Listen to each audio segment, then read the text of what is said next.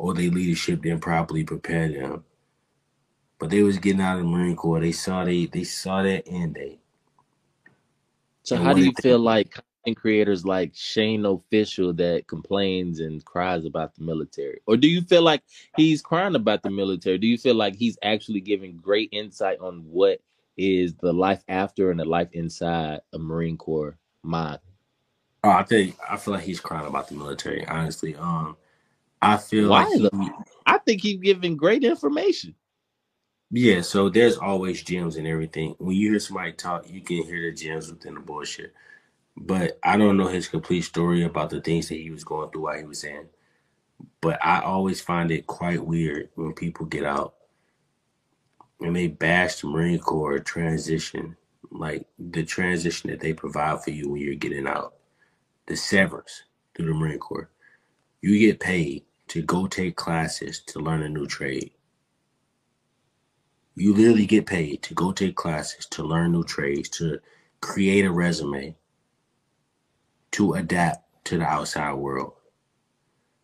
What job in the fucking world will allow you to prepare for your next job? What job in the fucking world will allow you to go take free classes and not come to work and still See, get okay, paid? pause. See that, and then that's a complaint that most military service members have is because yes, we get that privilege to go train for another job, but then that's where people complain about leadership being toxic and they won't allow me to go because they want me to stay here. How do you feel about that? All right, bro. So I had some terrible leadership since I've been in. You have too. I know your story, right? But what is one thing that kept us together? We knew what the fuck a leader could and couldn't do to us, right? If leadership come with some bullshit, we always was on our P's and Q's. We had our shit together. Either that's talking, networking while you in the Marine Corps. bro, you know how many great leaders I met?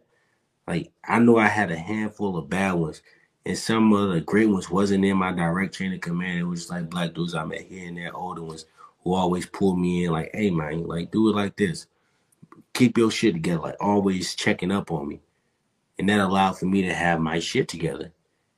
I couldn't get shit on if I knew I like him. Do you get me? I'm listening.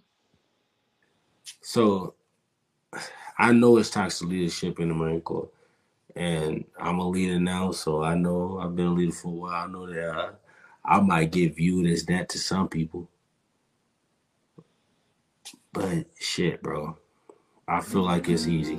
Even with toxic leadership, if you know what you're allowed to do, you're allowed to do it. You get me? Like, they can't stop you.